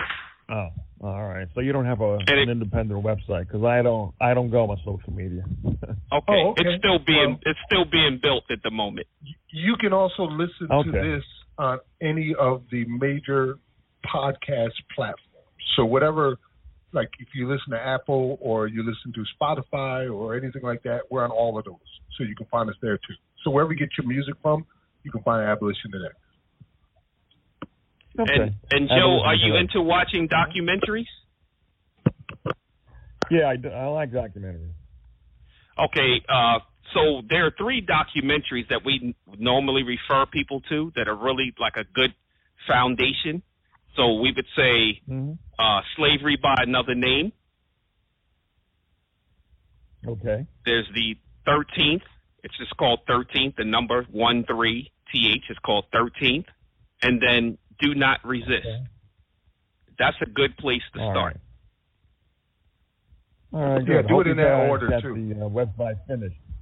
All right. So Actually, is Brother interesting. Yusuf is the one working Um, on it. okay. All right. Well, take care, guys. I'm going to. All right, thank you very much for calling. No, thank you for your call. We we we're we're on every Sunday at 7 p.m. Eastern. So the same way that you called in and listened, you can catch us every week. And like I said, if you ever miss a show or you want to go back and hear the podcast, we're on all major net all major platforms. All right. Okay. All right. Thanks much. Take care now. All right. Thank you. Bye bye. All right. If you do have a question or comment, press one on your keypad. Uh, we've still got a couple more segments to get to and a few things we wanted to play, but I don't know if we're going to be able to play them all at this point. We always have more than we can share, so that's no big deal. But there is Yeah. one I wanted to get to. Um, and Mhm. Of course, you know, again, 4th of July today, and also we've had this theme where uh, we're showing you what the 4th of July means to the currently enslaved, to people right now who are considered property by the state. Um, and I also talked earlier about the two founding dates of America 1865, with the introduction of the first of the Reconstruction Amendments, and then 1776. I also explain how they immediately put exception clauses to that, too. But we're going to get deeper into that. Uh, we're going to play something we played before, but it's worth hearing Badges and Incidents of Slavery by Professor William Carter Jr. He's a professor of law at the University of Pittsburgh. So let's take about seven minutes and listen to this brother what he has to say. You're listening to Abolition Today. We'll be right back. Abolition, abolition. Today. In terms of what I plan to focus on, I'm gonna I was asked to talk about two of my articles um, that I guess kind of span a spectrum of my writing about race and the law. So the first one is called a 13th Amendment Framework for Combating Racial Profiling. And that one, I think, was published maybe in 2004, 2005. It was one of my first big articles. And that one um, looks at the issue of racial profiling through the lens of the 13th Amendment and through a lesser known aspect of the 13th Amendment that it prohibited not only literal slavery, but also what its framers called the badges and incidents of slavery. Those modern day conditions that are a legacy of uh, slavery or that uh, were an outgrowth of it. And so in that article, I argue that a wide scale system of uh, criminal suspicion based upon skin color is a badger incident of slavery because it mirrors, even if not driven by the same purpose, the kind of racialized control over autonomy and freedom of movement that black slaves as well as all free blacks were subject to during slavery. So I'll talk a little bit about that one piece, and I know that David and Jalila um, will have a lot to contribute there because of their own work about race and the criminal law. The other piece is much more recent. In fact, it's still a draft. Um, it's been accepted by the Texas Law Review, but hasn't been published yet. It'll come out next year. And it's about uh, freedom of speech and slavery. So the, the idea of that one, again, kind of drawing on the legal history of slavery, is that, in my view, as well as in the view of many other scholars, we have two distinct constitutional regimes. There's the framing to Civil War regime, right, the 1787 to 1865 Constitution, which I'll call the original founding. And then there's what's referred to as the second founding, the post Civil War constitutional amendments, as well as federal civil rights statutes, that the people at the time who adopted them thought of as representing a second American Revolution, a second founding of the nation, in turning away from a society based on racial slavery to one who, at least in its fundamental charter, would be based upon freedom and equality for all persons, not merely a subset. In constitutional doctrine, as you'll recall, the cases, and indeed I would say probably most professors, spend very little time talking about the second founding as a new constitutional moment. We talk a lot about specific provisions from the post-Civil War Constitution, right? So you spend a ton of time on equal protection, due process, privileges and immunities, etc. But in general, when we talk about the pre-Civil War Constitution, we tend to act as if the second founding moment never happened. For purposes of this paper, I contend that courts tend to act as if what freedom of speech meant in 1791 when the Bill of Rights was ratified is exactly the same thing from an original meaning perspective as what it should mean today. And my point is actually not so much to kind of claim or disclaim originalism. It is simply if you're going to analyze the Constitution from an originalist perspective, there is another originalist moment where the original framers' view was modified, elaborated upon, and in some cases rejected by the second framing.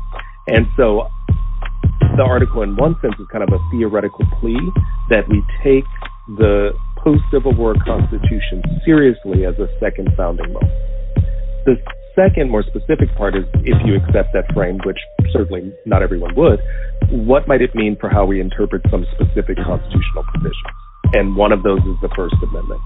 So the, I think, kind of um, most novel contribution that the article makes is that it looks at freedom of speech, not just through the lens of the first founding framers, nor exclusively through the lens of the second founding framers, but that actually foregrounds the views of enslaved persons themselves and asks, what did freedom of speech mean to them in a condition of slavery? What denial of their free speech rights did they experience?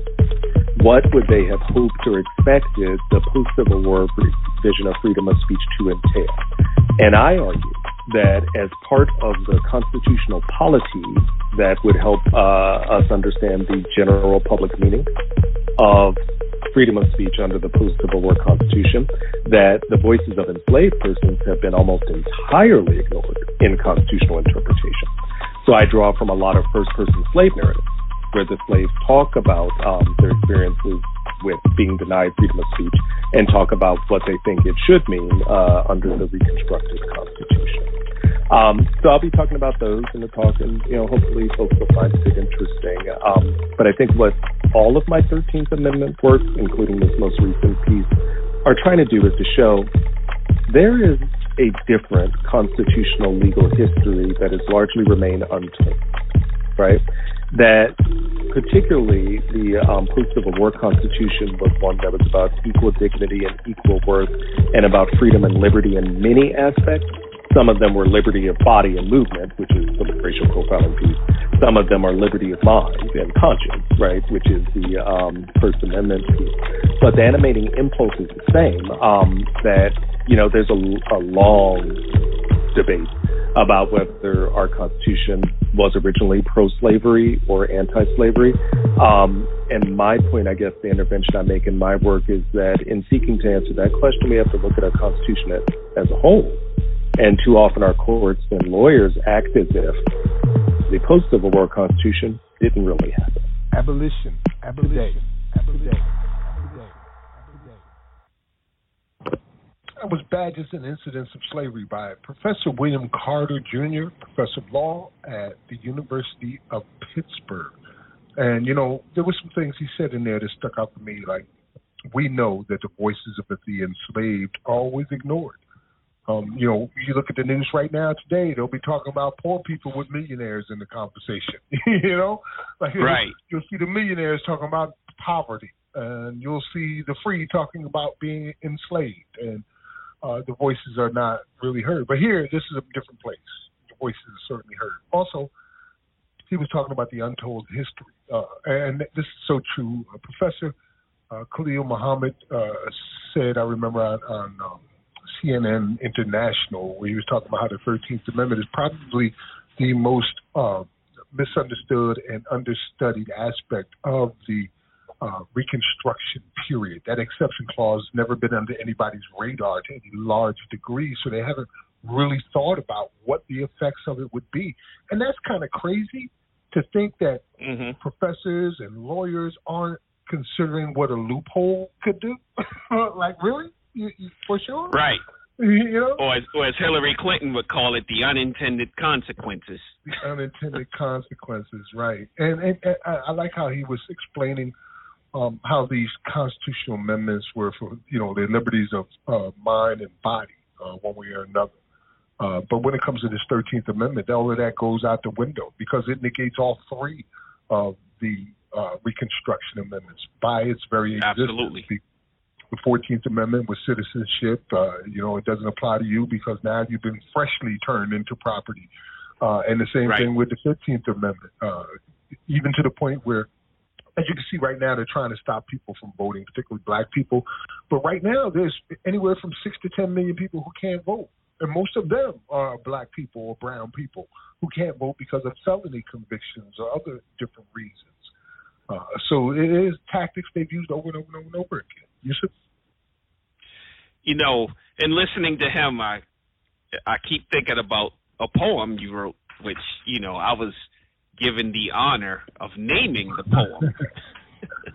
and I always think of you have to excuse me. I like you know live in Central America, so you're gonna hear all these fireworks and everything going off because to them the Fourth of July means something completely different than what we hear, what uh, you and I are talking about. So I want I want to take a little snippet from that poem, Max. All right. What do you think of that? And I want to read it the way Max Parthas recites it. I'm gonna take All a right. stab at this. All you right. know, and I know Sean Darling is listening in. and he's gonna tell me later on if I nailed it or not. All right. So this is a, a snippet from a poem entitled "Slavery is Abolished," dot dot dot. Slavery never ended. Not a solitary day has passed where it but for a single second suddenly ceased. It wasn't solved, it evolved from slaves on plantations to involved caged convicts being leased, or warehousing bodies for profit like living slabs of meat. Like the deceased beast you eat at a rich man's feast. Deliberate deceivers. Talking about freedom and peace in a nation where nobody has either. How'd I do, man? um, sounds good to me, man. I feel honored that uh, you want to read that out loud, no doubt. yeah, man. And that summarizes everything we just heard. Uh, Professor William Carter Jr. mentioned badges and incidents of slavery, and which is so happens to be the theme that we've been using for this entire season is badges and incidents of slavery and it's a play on what the courts have called it when they had their early cases 1888 1891 the slaughterhouse cases the civil rights cases from those times and they were referring to it as badges and incidents of slavery talking about african chattel slavery as they called it in one of their earlier cases. It ties all the way back then.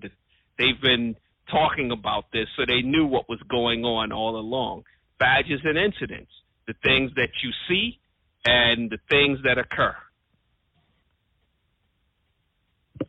Exactly, brother. Max? Exactly. I'm here. Uh, yep, I got my mic open. All right. Well, okay. here we have a dilemma, bro. Uh, we're supposed to have that one more clip to play this evening, but I don't think we have the time for it. So let's yeah, chill, yeah, we don't have time for puppy. that. I, I could tell the story in two minutes what it took her to ten, tend to do. Uh, I just won't Right. be able to tell it so well. No so puppies were harmed in recording this broadcast. yeah, right. so uh, let me just tell people what it was we wanted to play, and we'll share the information, of course, on our website, uh, social media page, Sure. Abolition Today. Apparently, um, it, first of all, it, it's Rachel Maddow, right? And it, the story was the obituary for a particular person who just died recently, an important person, right? So it starts out by her talking about the plantation and the house where Frederick Douglass was sent to by his alleged master as a slave breaker. So he was sent there to be broken. Because remember, you know, 19 weeks we played the story uh, uh, spoken by Ossie Davis, of course, Mhm. Frederick Douglass narrative in the life of uh, American slave. Uh, so this the owner, his owner sent him to this dude. I think it was called Covey uh, to break him, and it was a couple of the worst years of his life, as described in the book. So this house and this plantation was used to break many other enslaved people, not just Frederick Douglass, but Frederick Douglass was more, one of the prominent ones who was there. It still exists to this day, and the government wanted to purchase um, this building, and well, not the government, but uh, organizations working uh, with heritage foundations want to purchase the building and the property and turn it into a place where people could go and reflect on what it is we did here in America to African Americans, right? But the problem was it was owned by a, a person uh, who lived there. It was their primary house, and this slave breaking house was called Mount Misery. Mount freaking Misery, right? So the person who owned it knew what the house had been used for, and that was one of the reasons Right. why they purchased it. And they lived there, so like every time they come home from work to relax, they want to go to Mount Misery, where Frederick Douglass was brutalized and slaves were broken. Uh, apparently, they felt comfortable there with their wife and raising their family. You know who that person was? Donald Rumsfeld, who just died at 88. So that was his the beginning of his obituary.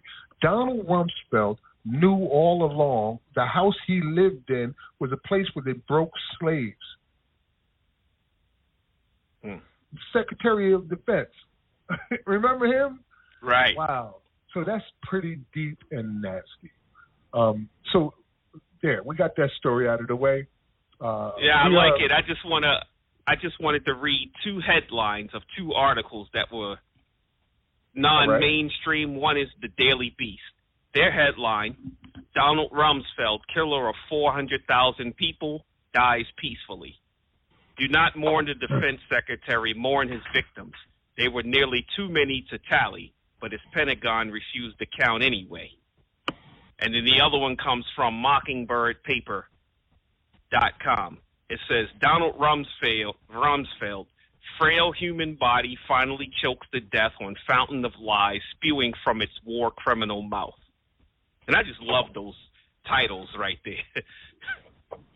so I just wanted Man. to inject that in there.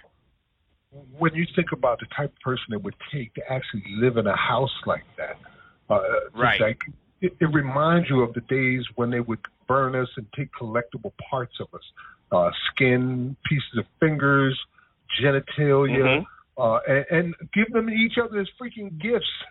Like so, that's the type of evil we're dealing with here with Donald Rumsfeld living in this very house. So I thought I'd get Right. that out there another piece of news I wanted to get out uh, was what happened to this 86 year old woman, right? uh, Gwen Levi was granted an early release from prison last year during the ongoing COVID 19 pandemic after serving 16 years for a 24 year sentence for conspiracy to sell at least one kilogram of heroin. However, less than three months after she was released, she's heading back to prison, and she's already there. So, you know, since this was published, she has actually went back to prison. Her offense: not answering her phone during class.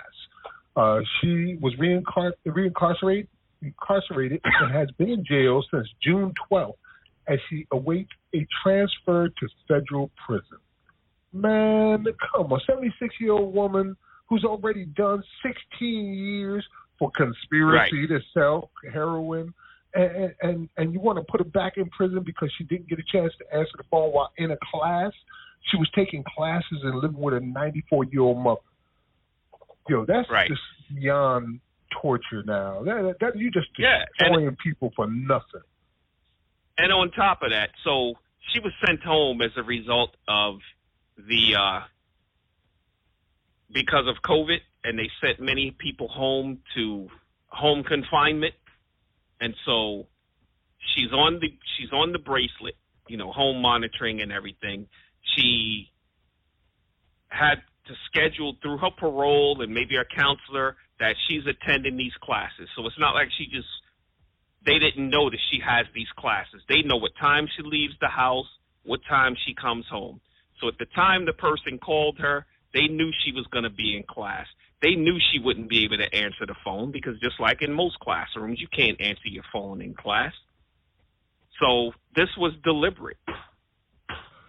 Someone You know- deliberately called her because we know that many parole officers and probation officers do stuff like this. They deliberately do things to get these technical violations to send people back to prison. Right. It's a huge reason why the prisons are so full, the technical uh, violations of probation and parole. Uh, and they use it as weapons against people, you know. Um, it, it- it is also something that I want to add, a, you know, a contrast. A year ago, uh, during the COVID, uh, you know, the COVID virus when it was at its peak, they let the judge Mhm. on the kids for cash scandal go free. This was it was two Right. judges who were selling children to a for-profit private prison, like Joe talked about, and making 1000000s Mhm. of dollars in kickbacks. They were uh, convicting them with no lawyers, no parents in the room, uh, over the most ridiculous of things like throwing a steak at uh, their father or uh, writing on a Mhm. desk in school. Uh, so they were convicting these children and putting them in this for-profit prison. They ended up getting convicted uh, and pled guilty and got one of them got 28 years. I think another 28 one got- years. Mhm. Right. And the other one got uh, 17 years or something like that. Mhm. Well, they let him Something go. like right. Michael Conahan, he's 68 years old, was sent home from that low security federal correctional institution in Miami uh, during the COVID. He's not back in prison, and this dude sold 5,000 children. 5,000 children. But this 76 year old woman who had a conspiracy to sell less than a freaking handful of heroin has got to go back and die. Death in prison. Um, yeah. All right, and man. thankfully, I know a lot of the organizations in the Baltimore area and the Maryland area that are organizing, trying to, you know, help her get her freedom. That's all I wanted to add to that, Max. No, no, no, no. Definitely uh, let people know. Let let them know. Uh, we've been doing some hella organizing these past few weeks in the Abolish Slavery National Network, and you know, uh, since the the slavers are going nuts out there and getting their forces together and talking civil wars, we just sometimes like to rub it in their face. Guess what? Oregon's on the ballot to be vote to vote slavery out of their constitution for 2022. We found that out just you know last week. Tennessee mm-hmm. on the ballot. right. slavery voted out. Tennessee, y'all. you know, and uh, Tennessee. Alabama. That's right. Alabama is about to end slavery. So if you're gonna get pissed off at us, keep on getting pissed off because we're gonna keep doing stuff like that. We're gonna keep doing what we your kingdom. Satan, we are gonna tear your kingdom down, uh, especially with these federal amendments. We've got about ten minutes left. Our final uh, segment, I believe, is about seven. So let's go ahead and get about into seven. our yeah, let's get into our sponsors and and, and thank uh, our listeners and remind people next week, right here on Abolition Today, will be the Queen Mother of Benin, uh, Dos, Dowoti Desir, will be here with us. She's also our UN representative uh, for the Abolish Slavery National Network. Uh, you've probably seen her or heard her at, at, at least one of our quarterly uh, gatherings for the ASNN. She'll be our guest next week. So if you want to say hi to an African queen, a real one, or want to hear what she's got to say, come on through next week on July 11th. All right, Yusuf. That's it. I'm going to read through this really quickly because we say 852. So we yeah. just want to thank Jailhouse Lawyers Speak, I Am We, Ubuntu Prison Advocacy Network, Seymour Urge, Quakers Uplifting Racial Justice, the Paul Coffey Abolitionist Center, Prismatic Dreams, and the Black Talk Radio Network. Remember to subscribe to our YouTube channel, youtube.com slash abolition today for all the news, information, music you hear on this program. We're also available on all major podcast platforms and we're simulcast on the Black Talk Radio Network. Remember to join the movement at abolishslavery.us and also endtheexception.com. We'll be back next week, inshallah, God willing. We're going to go into the Bridging the Gap what to the Slave is the 4th of July. We have the descendants of Frederick Douglass reading the speech. Well, Max, actually, is anyone else on there besides the descendants? Uh, it's all of his great, great, great grandchildren, and all of them are 20 years old and under. So we're going to enjoy this. Max, great job tonight. Love you, brother. Be safe. Until next week, think about abolition today. Peace and blessings be upon you all. Peace.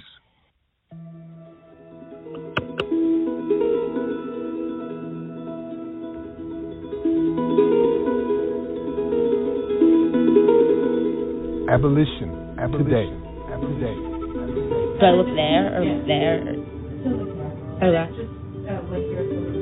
Okay. Oh, My name is Alexa Ann Watson, and I am the great great great granddaughter of Frederick. Frederick Douglass, is my great great great I am great the great great great granddaughter of Frederick Douglass. I am the great great great great grandchild. I've been counting on my fingers since I was like five.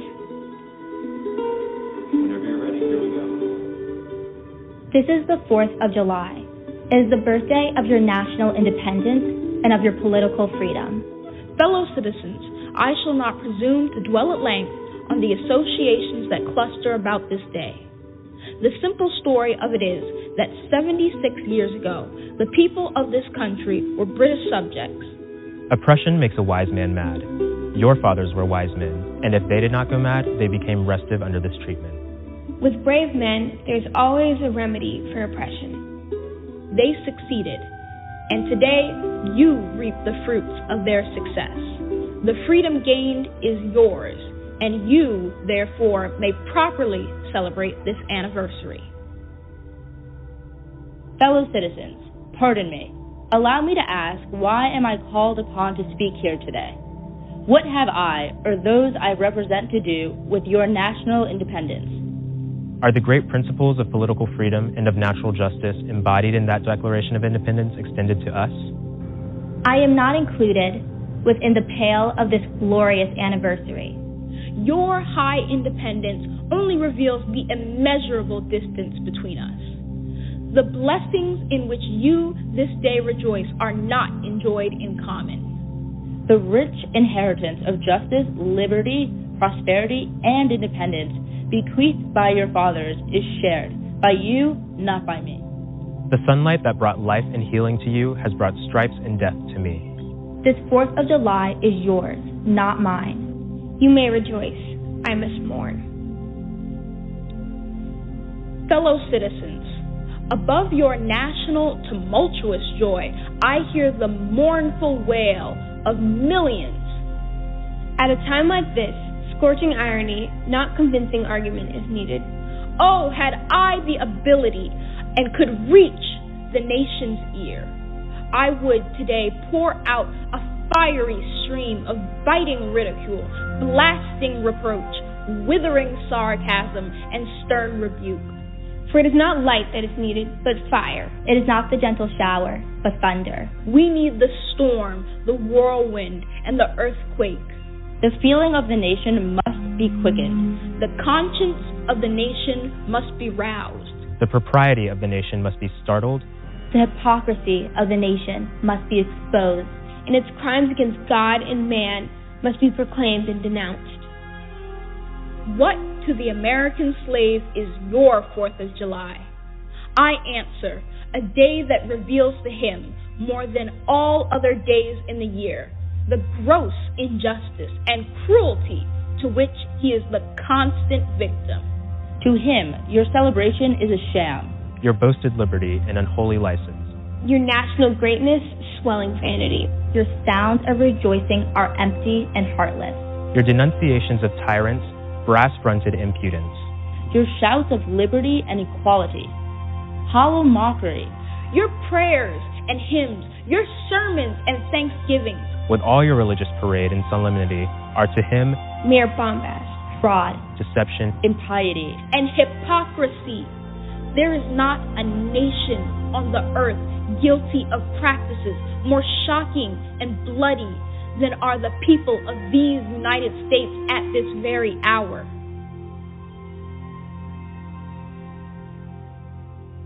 Allow me to say in conclusion Notwithstanding the dark picture I have this day presented of the state of the nation, I do not despair of this country.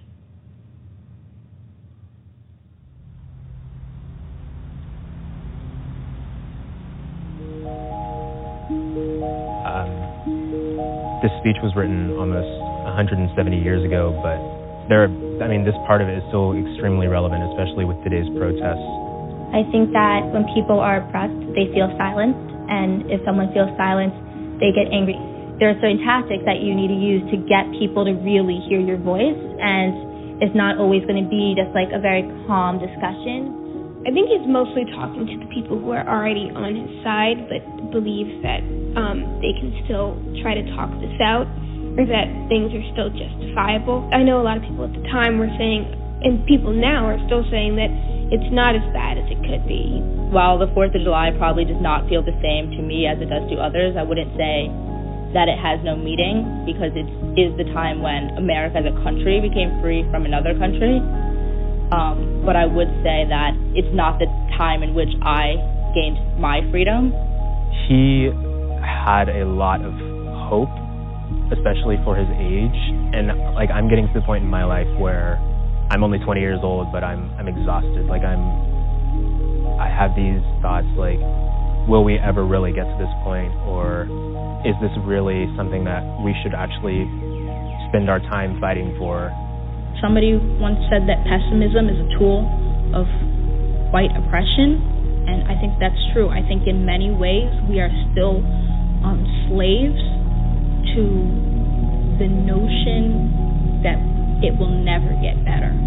But I think that there is hope, um, and I think it's important that we celebrate black joy and black life, and we remember that change is possible, change is probable, um, and that there's hope.